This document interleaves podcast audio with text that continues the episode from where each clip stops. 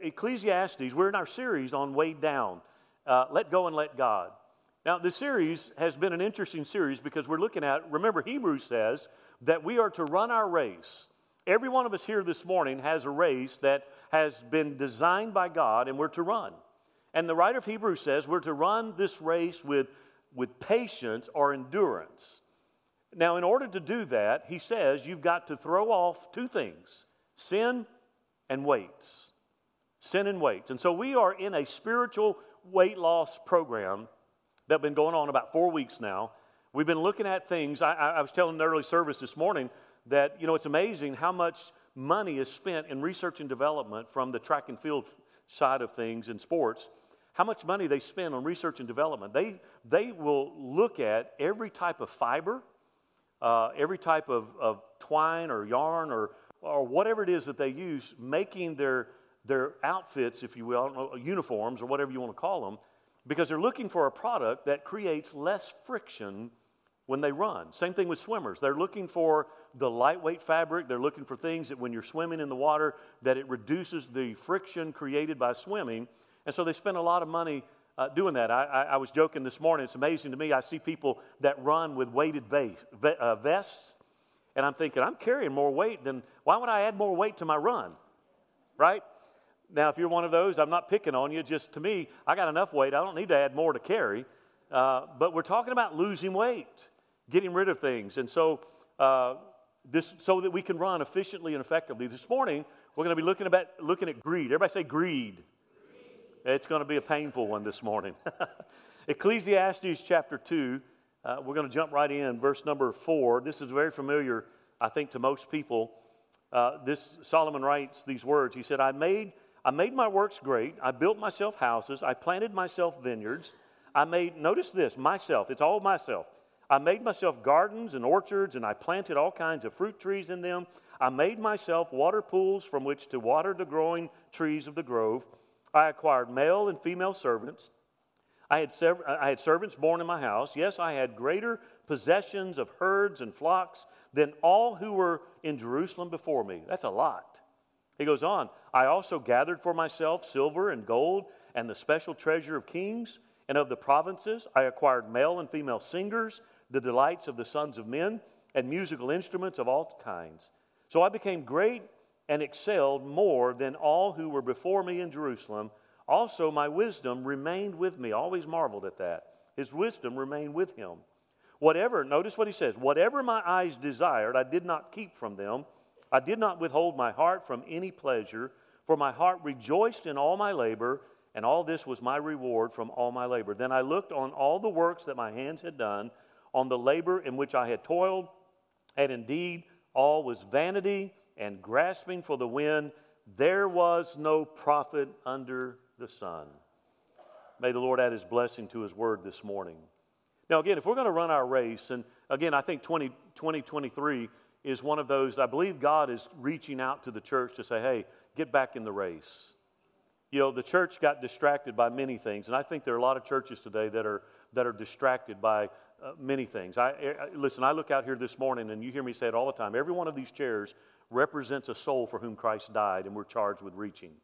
It ought to be the mission of the church. Our job is not building the church, our job is build the kingdom. He builds the church. So while we're building the kingdom, God builds the church. And if you keep that priority, you'll see God doing what God wants to do. And we're talking about genuine growth. Not, uh, anyway, I'm not going to chase that rabbit, I won't. Um, but we've got to run our, our race efficiently and effectively. And, and again, we're talking about getting rid of weights those things that slow us down, those things that encumber or hold us back from being who God created us to be. And you got to remember that weights are not necessarily sinful. Now, they can be, but they're not necessarily sinful. Um, a, a weight could be a certain mindset that you have that prevents you from being who God created you to be. Now, in my 30 plus years of pastoring, I, I, can tell you I've run across many people that felt like God wanted them to do something, but they battled with an inferiority complex. You know, they say things like, Why me? I mean, I, I don't have any talent, or I'm not smart enough, or I'm not capable. And there are people that really, really struggle with that, uh, that sit in our churches week after week. That's a mindset that holds you back. That's a mindset that would be a, a weight that would encumber your journey that God has put you on. You know, we've looked at, very beginning, we looked at unforgiveness uh, as a huge weight. Listen, if you're holding unforgiveness in your heart against somebody, you need to let it go. Amen? You, you need to let it go because it will eat you alive from the inside out. We, look at, we looked at the story of Ahithophel and how he burned with rage and, and bitterness and unforgiveness against David, and it cost him his life. Then we looked at worry. Okay, anybody remember worry? I was worried you wouldn't remember. No, just. So we talked about worry and how negative worry can affect us. And then last week we looked at anger. Every one of us has two natures on the inside, right? I have this sweet, docile David Banner, and if you push my buttons, then the Hulk comes out. Don't make me angry. You wouldn't like me when I'm angry. so we have those two natures. And, and I said that in order to get rid of that weight, we've got to learn how to control that anger. And God gives us the, the help. Now, this morning, as I said, we're going to talk about greed. Greed is an interesting thing. This text, I love this text. It comes from a book. Now, understand, this book is entirety, in its entirety, is about greed. This entire book is about greed. Uh, Solomon, the wise and skillful son of King David, strayed from God and he began to search for something to fill the void that's left within. Listen, God created us to have a relationship with Him. When man sinned in the garden, the thing that was severed, you know, God said, In the day that you do this, you will surely die. The thing that severed, uh, that, that affected all humanity was the relationship with God. Because prior to the fall, God would come down in the cool of the evening and he would fellowship with man. He had communion with them. But when the fall, when they sinned, God could not look on sin. And so that relationship was severed. And it's still severed. And so, he, but he created us to have a relationship. And that's what Christ is coming. And I don't have time to get into all of that. But that's what he came for, is to repair the breach so that I can have a relationship. So the first dimension is how I relate to God. This is important. Because if this is not right, this won't be right. Whether it's a husband wife relationship, a friendship relationship, parent child relationship, if you are not walking in covenant relationship with God, this is not going to be right. Oh, you might have good days and good times, but it's not going to be as fulfilling as what God wants it to be or designed it to be. So, what happened is Solomon, with all of his wisdom and all of his wealth, decided he didn't need God anymore. This is just my interpretation of it. He, he started looking at other places, and you know what happened? It created a void on the inside. And the more he was, the more empty he felt, the more he reached for stuff. The more he reached for stuff. He withheld nothing from his search. Uh, and in the end, I love what he said. He said, You know what? In the end, it's pointless. In the end, every bit of my pursuit was pointless. He spent most of his life chasing after things that don't really matter. And again, from what he says in our text, he probably wished he had done things differently.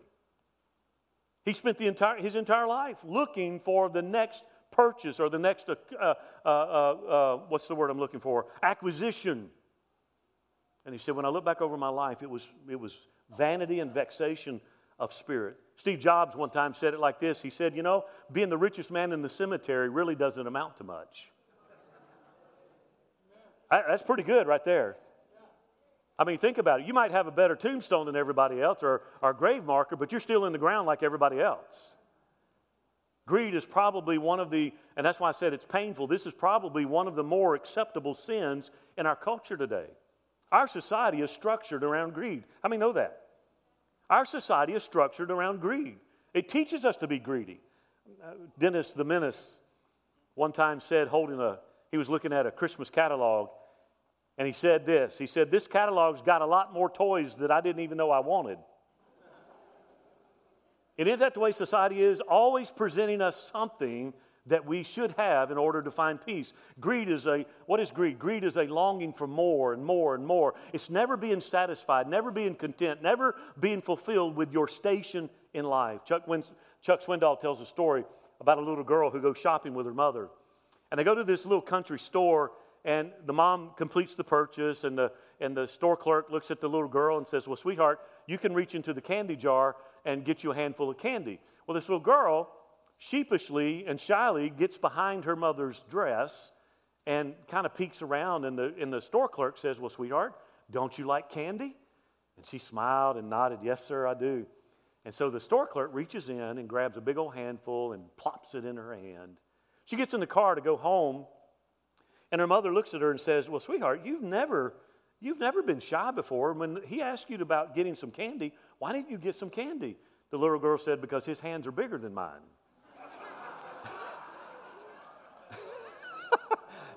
Smart girl, right? Smart girl.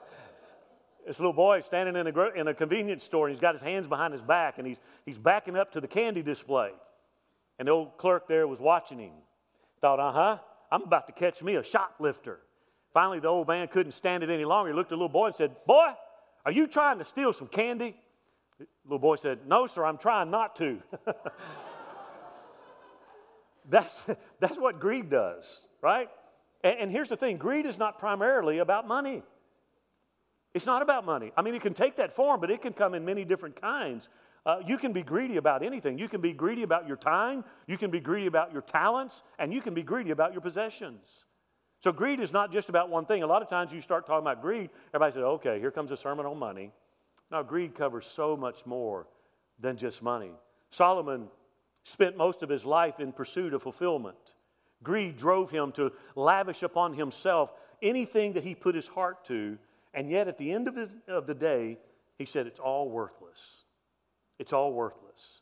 See, that's the danger of this excess weight is it drives us to compete. It drives us to, to, to spend, to buy, to accumulate, and in the end, it does not matter. I tried singing to the early service. I don't do very well. But there used to be a song we sang in the church that says something like this I've got a mansion just over the hilltop. See, for me, I'm content with that. I'm content in that bright land where I'll never grow old. Hallelujah. Thank you. Some of you ready there too. I've got a mansion.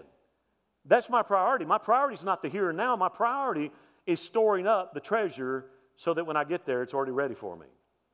See, we spend our lives in pursuit of something, and here's the thing about greed is it, it promises us something that's always out of our reach. You ever notice that?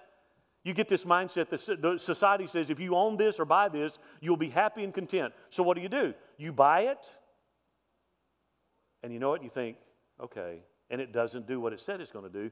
It's always out of reach. It's just around the corner. It's kind of like uh, the Curse of Oak Island. It's been on for 50 years, and they still ain't found nothing. I'm sorry if that's your show. Jesus understood the dangers of greed, and, here's, and he weighed in on it. Here's what he said in Luke chapter 12. He gives us a double warning. Luke chapter 12, verse 15, Jesus said, Beware and guard. So when he gives you a double, a double warning, you know that there's something to what he's about to say. Beware and guard against every kind of greed. See, kind, it comes in many different kinds. Guard against every kind of greed. Life is not measured by how much you own. Another version says, a man's life does not consist in the abundance of the things that he possesses. Again, by the way, Jesus is not against you having stuff, he's against stuff having you. That's, that's the difference right there. Again, understand greed is not primarily about being rich. Not primarily about being rich at all. Bill Hybels, in fact, says that some of the greediest people in the world he's ever met are people who have very little. He said, but what they do is they spend all of their waking hours scheming, fantasizing, strategizing on how to, how to get more money and how to live a, a, a better, lavish lifestyle. They, it is the pursuit of their heart and of their mind. It is the desire that tops every other desire. I, was t- I told a story when I was when, back in the 90s when the Texas Lotto came out. I was working for the city of Irving. And I remember a story about a a man that when it came out, and you could tell he's probably one of these guys here, uh, he cashed his check, his, pay, his work check, and he goes to the store and he spends his entire paycheck on lottery scratch offs. And then he set out in his car and he scratched off those lottery tickets, and he did not win enough to cover his check that he just spent. So, what does he do? He goes into the store and he robs the store and then he spends however long in jail. That happened right here in North Texas. See, greed drives us to do things that we do not do. See, the reality is, greed again is not just a money issue. We can be greedy, uh, uh, greedy about anything. Our society always is telling us that that more that having more is the key to happiness. that spending is the answer to our depression. And so we are conditioned to want more and to buy more. And again, Jesus said, hey, beware and be on guard. This mindset tells us to, to, to buy things we don't need with money we don't have, to impress people we don't like. It tells us to, to, to try to keep up with the Joneses, but we don't understand. They've refinanced twice. You're still in the hole. It's that insatiable desire that never stops. You don't know contentment, you don't know joy in what you have because you're always looking for that next thing. So, why does Jesus give us this warning about greed? Well, I'll tell you a couple things. Number one, because greed deceives. Again, greed, it presents, again, if we're going to run our race efficiently, then we've got to set our sights on something other than my next purchase or my next acquisition. The Bible says, I'm looking unto Jesus, the author and the perfecter of our faith. I've got to catch sight of something that's greater than the next buy. Greed deceives us, it, it, it presents this false notion that encourages us to earn more than we need so we can buy more than we use. I mean, think about what's one of the number one growing industries today? Storage buildings. How many's tried to call a storage building recently and get a storage unit? They're not to be had. Why? Because they're all rented out. Why? Because people got stuff. And our stuff has stuff. We can't put our car in our garage because our garages are full. And we can't get anything in the attic because the attic's full and the shed's full. So what do we do? We get a storage unit. Again, I'm, I, I'm just, that's just kind of the reality where we are. It's amazing to me. Listen, if you haven't used that thing in five years, probably need to get rid of it. As soon as you do, though, you're going to need it, right? hey, I'm with you. I'm with you. I understand. Listen, greed deceives us into believing that just a little more will satisfy. It promises things that it can never deliver on. It's a vicious cycle.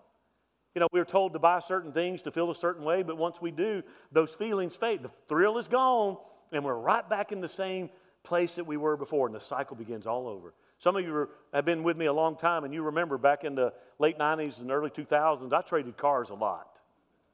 No vanity, I, I, no, no vanity in me whatsoever. I just, I just like new car smell.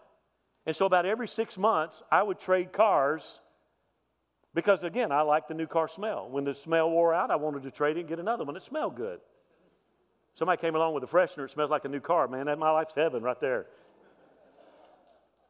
Had a car dealer in the church. Called me up one day and he came over and he said, Hey, I want to show you something. And he put pen and paper to what I was doing, and he showed me on paper exactly what I was doing, and I'd like to have passed out. Because, see, I buy this car because, see, they want to tell me that, hey, you can finance it for like 120 months, and we'll get your payments down to 495 Well, no, nobody has a $495 car payment. I saw a thing the other day said the average car payment is 1000 bucks a month. Ethel, I'm telling you. Whew. He said, Look at what you're doing. So, so I finance this car and I'm paying more for a car that's not worth what I'm paying for, but because I'm in the hole from my previous car, I never catch up. He said, Pastor, you'll never get ahead. And I stopped it. I stopped it. I said, Lord, take that, take it away. And he did. Now, if I trade, it's, it's, it's all practical because Sheila goes through those times I have to. Anyway, you understand what I'm talking about. That's what it promises. That if you get, if you get the, it's like the commercial that says, if, you know, this guy shows this guy buying a brand new computer, the newest out there, and he's putting it in his car and he looks up and they're on the billboard changing the advertisement to the computer that's replacing his. Always outside of my reach. Always promising but never delivering. You know, think about all the Christmas uh, must haves from the past. How many remember things like pet rocks? Some of the younger generation, there was a thing called pet rocks, and actually you bought those pet rocks. You didn't pick them up in the grass. You know, pet rocks, cabbage patch dolls, beanie babies, Furbies, Game Boys. How about this one? Tickle Me Elmo. I mean, there, there are plenty more, but I mean, those were a few. I mean, how many of us can remember the fist fights? I mean, it was almost like a daily thing on the news. People getting in fist fights because somebody took the last Cabbage Patch Kid. Those things were ugly anyway or the last Tickle Me Elmo. I mean, over a stupid toy.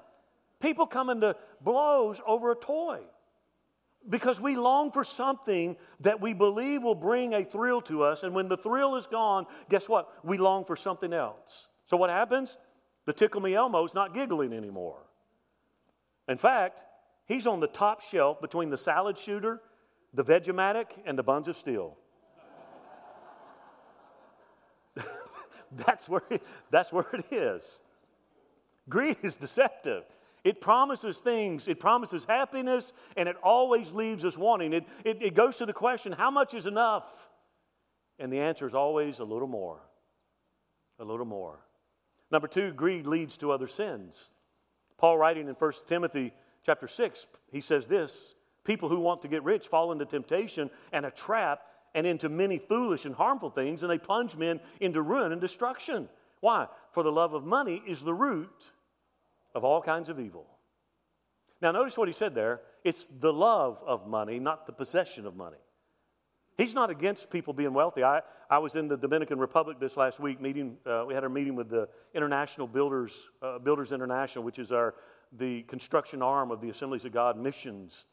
And uh, I met some businessmen who were extremely multi, multi. I mean, they're way up there wealthy, but they had open pockets. They loved giving to the work of the Lord. They found generosity combats greed, and they were they were willing. And, and see, God's not against people having money, not at all. He's against you making that your life's pursuit, the desire of your heart. 1 Kings chapter 21 tells the story about King Ahab. Anybody remember that story? King Ahab wanted a particular piece of property, wanted this vineyard. The only problem was it was owned by somebody else. And he goes and asks him to sell it, and the man said, No, it's been in my family a long time. So what's ha- what does King Ahab do? He gets depressed. He's sitting there pouting because he couldn't have what he wanted. So his wife comes in, Jezebel, and like, what's up with you? And he's like, well, Naboth told me, I could, you know, and just kind of, can't you hear him whining? I wanted that field. He told me, I, you know, and he's just whining to her. So what does she do?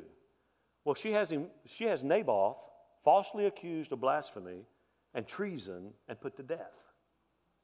So greed, so, so what did Ahab do? He seized the property. So, what did greed do? Greed gave birth to lying, to murder, and to theft.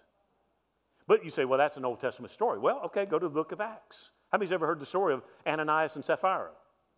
Okay, they sell a piece of property. And they said, we gave all the money to the, to the Lord's work. Now, understand, it wasn't wrong of them to keep some of the proceeds for themselves. Nowhere in Scripture, in fact, there's only one place in Scripture where Jesus said, Go sell everything you have, give to the poor, and come follow me. Only one time. So he's not against you keeping proceeds from what your sells, but what he is against is lying.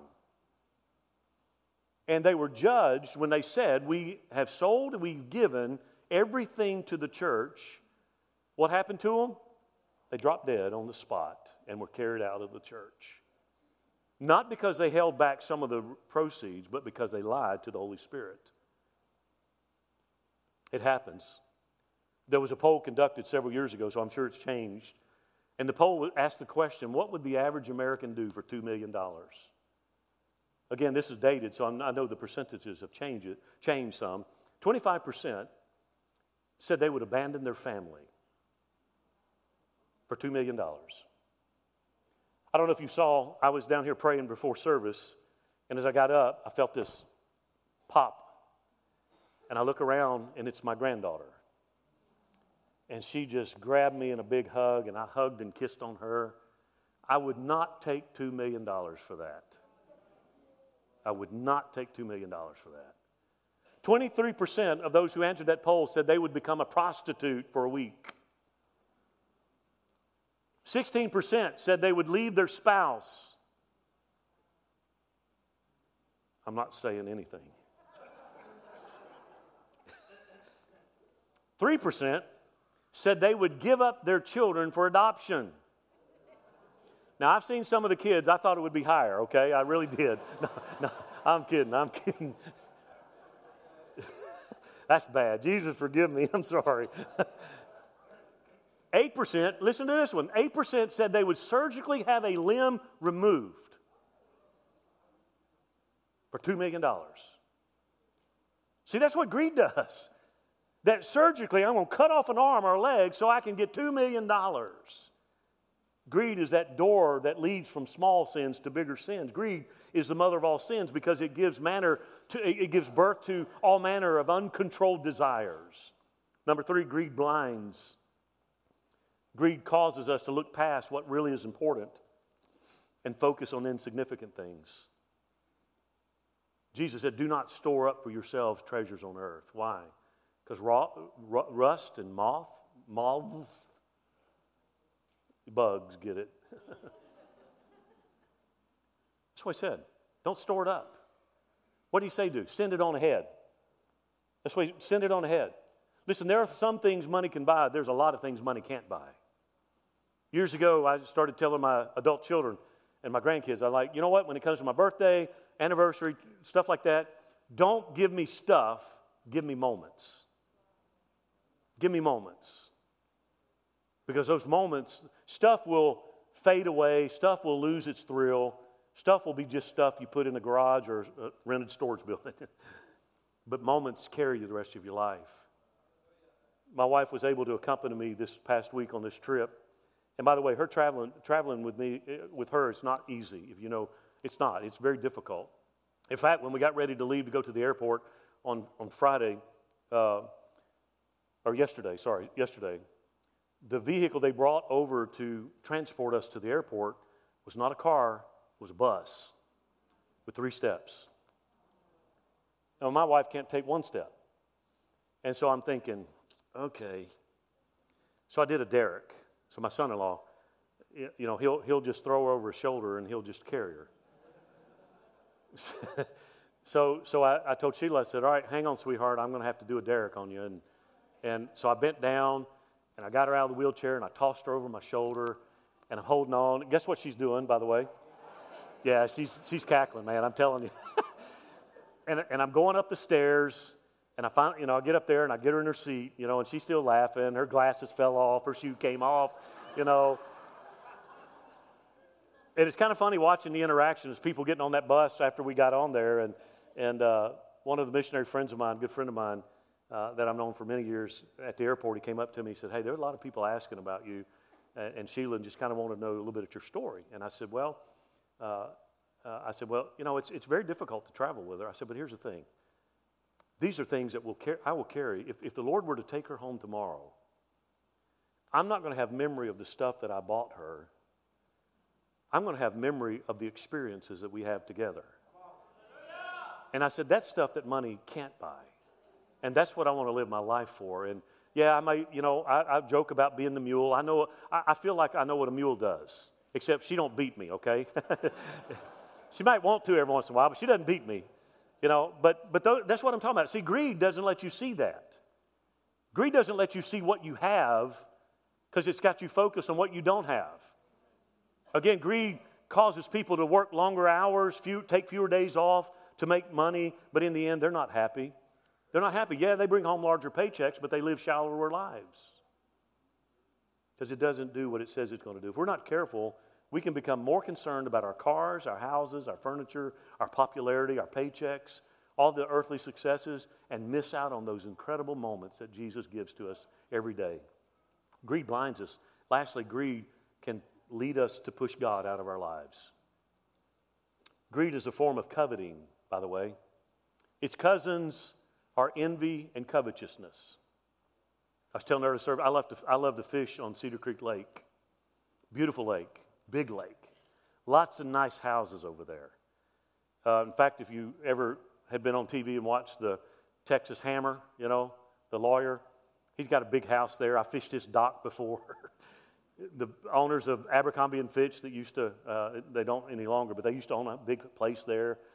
And every time I'd get off the lake, I'd have to go to my prayer closet and repent.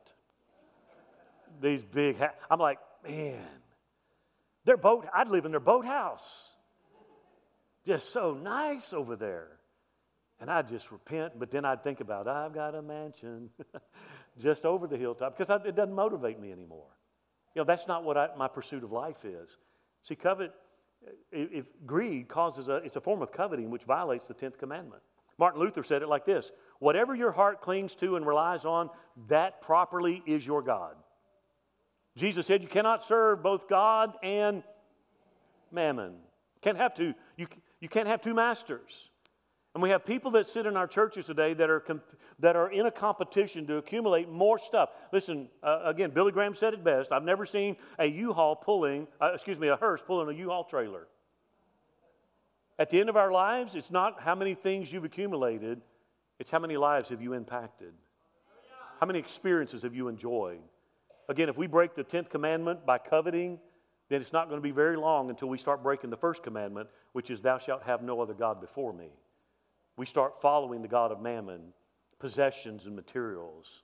When that rich young ruler came to Jesus in Luke 18, he wanted to know how to find eternal life. Jesus said, You know what? Here's what you need, man. Told him what he needed to do, and he said, You know what? I've done all of that. I've done all of that. All of my life, I've been an upright individual. So Jesus said, You know what? You lack one thing. That was it. See, this man wanted to go to heaven. And Jesus said, You got one obstacle to get it to go into heaven. And he said, Here's what it is go sell everything that you own, give it to the poor, and then heaven will be your destination. You know what the Bible said that he did? The Bible said he went away sad.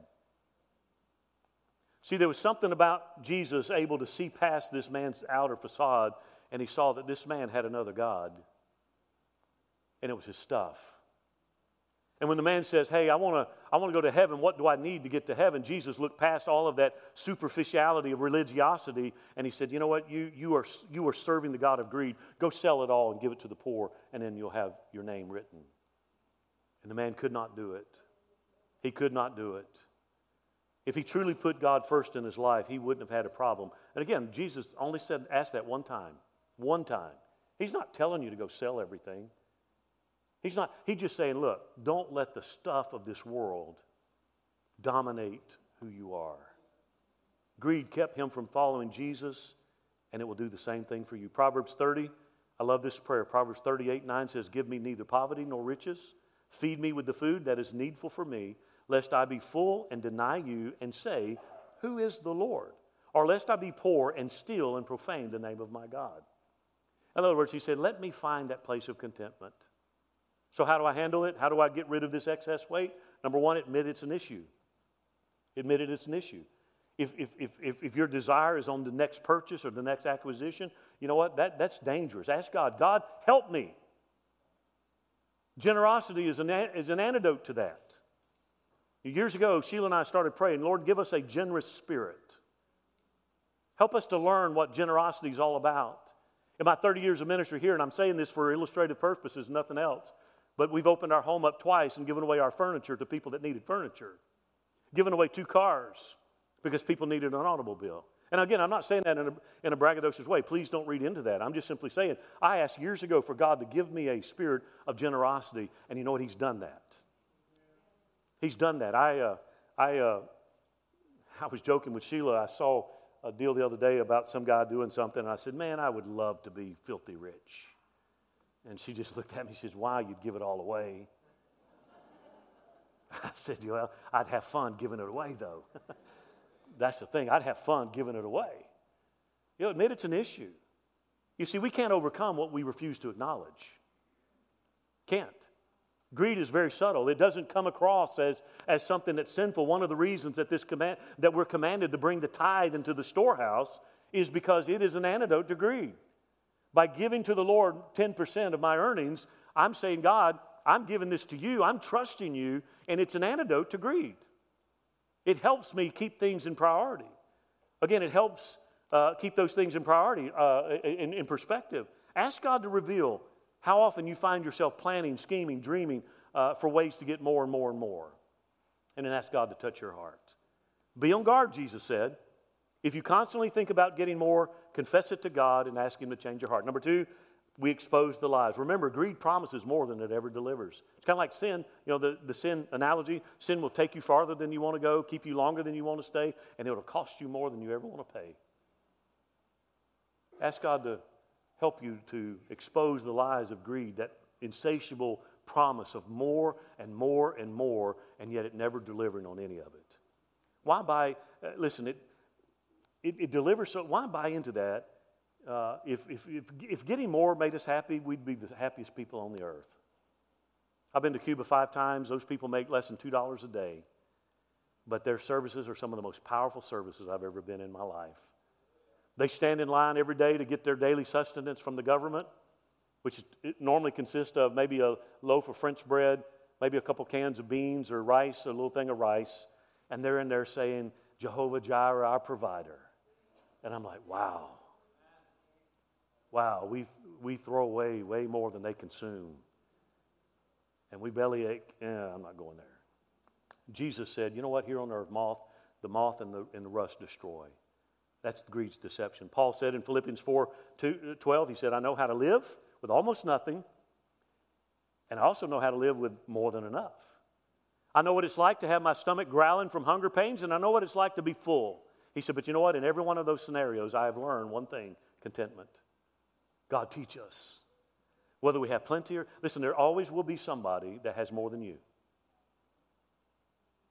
They'll drive better cars, they'll dress better than you, they'll go to nicer places than you. There will always be that way. You know what? Be content with where God has you. Because you know what? One day when you stand at the Bema of Christ, I think about one of the, to me, one of the greatest rewards that's going to be given at the Bema is the lady that Jesus spoke of when the offering was taken and she walked down and she dropped her two mites in. In fact, it was so significant that Jesus, whoa, wait a minute. He said, Guys, come on over here. There's something going on here. Everybody had given out of their excess. This lady had given all she had. And Jesus said, Whoa, that's it, man. That's, she's got it. I believe that she will be at the front of the line and will have great reward because of her generosity of giving to the Lord. She wasn't encumbered by the stuff of this world. She was free with Jesus to take everything. Listen, learn how to live, be content. Lastly, is this guys, come on back. Learn how to trust God. That's it. Man's fall in the garden.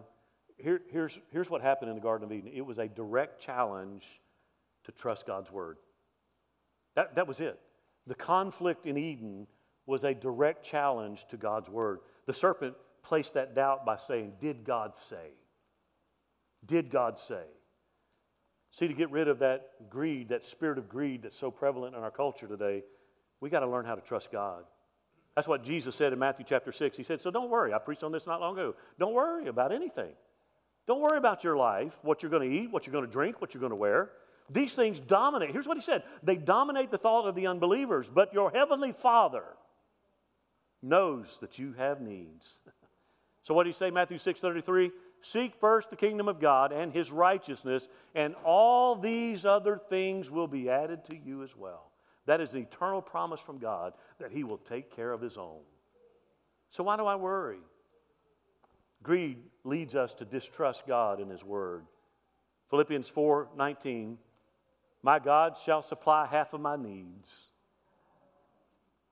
No, God will supply all of my need according to His riches and glory. Greed leads us to believe we can't trust God but we can trust Him. Won't you stand with me this morning? I know this is a little different from some that we've preached, I preached on the last couple weeks. Next week, I'll wrap up this series, and then we're going to go right into another series that's going to, we're talking about taking out some attitudes. Now we're going to go in and talk about replacing attitudes. How many know somebody need an attitude adjustment? yeah. So, listen, to lose the excess weight we've got to understand we have a storehouse in heaven. It's a place that you and I can send our deposits. It's, listen, again, it's not wrong to have nice things. Don't go out here saying, well, Pastor Mike said I couldn't have nice things. Pastor Mike said I couldn't have any money. No, Pastor Mike didn't say that. It's not wrong to have stuff, it's wrong for stuff to have you. That's where the problem is. And that's what greed does. It's, it's wrong to rely on our wealth to take care of us instead of to trust God in His providential care. It's a strong temptation because it's everywhere in our culture. You can't turn the television on and watch any type of advertisements without there being some sort of push for you to buy something. And they always start out with Do you want to be happy? Do you want to be fulfilled? Then for $29.99 for the rest of your life, pay this and you can have it. Listen to me, don't believe them, it's a lie. Because there have been way too many people that have bought into it. So this morning, as they sing, again, prayer is important. The reason we start praying for one another and before service is because, again, there's so many people that are fearful of prayer. And, and the only way that you can combat that is to start praying. Start praying. Jesus said, You have not because you ask not. And if you're here today and you have an unhealthy obsession with buying and purchasing and toys that are way beyond your just essential needs, maybe you say, Lord, tame my desires. Let it all be about you. Like that song says, Jesus, it's you. I'll sing of your love. I can't get enough. It's all about you. That's the proper perspective. So when, I, when they, as they sing, would you come this morning and say, you know, you know, lay down, say, Lord, you know what? I got this unhealthy passion or, or, or the compulsion to always buy. I want to slow that down, and I want you to change my heart. Give me contentment. Let me learn to be content. Go ahead.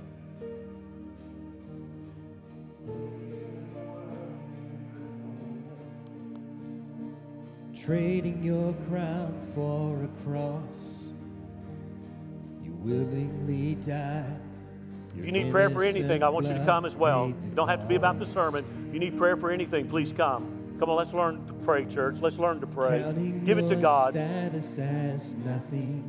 Thank you, Jesus. The King of all kings came to serve, washing my feet covering me with your love.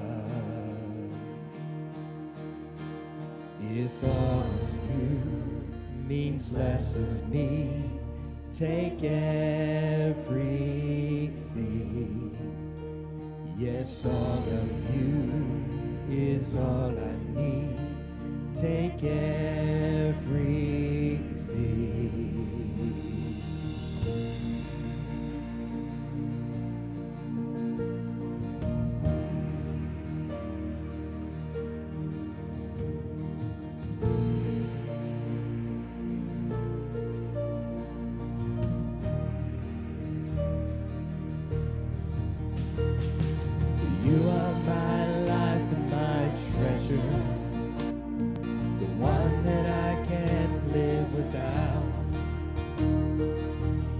your feet my desires and dreams have made.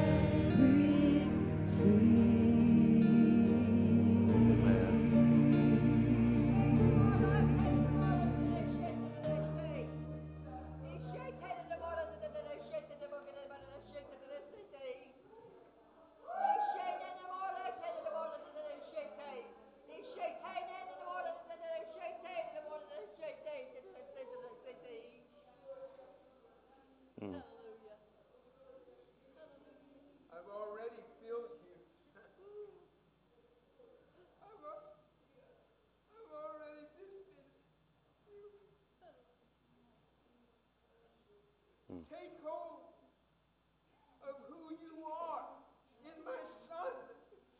Take hold of who you are. I have many works to be done. Many works through this body. Take hold of me and see. Hallelujah. Amen. Amen.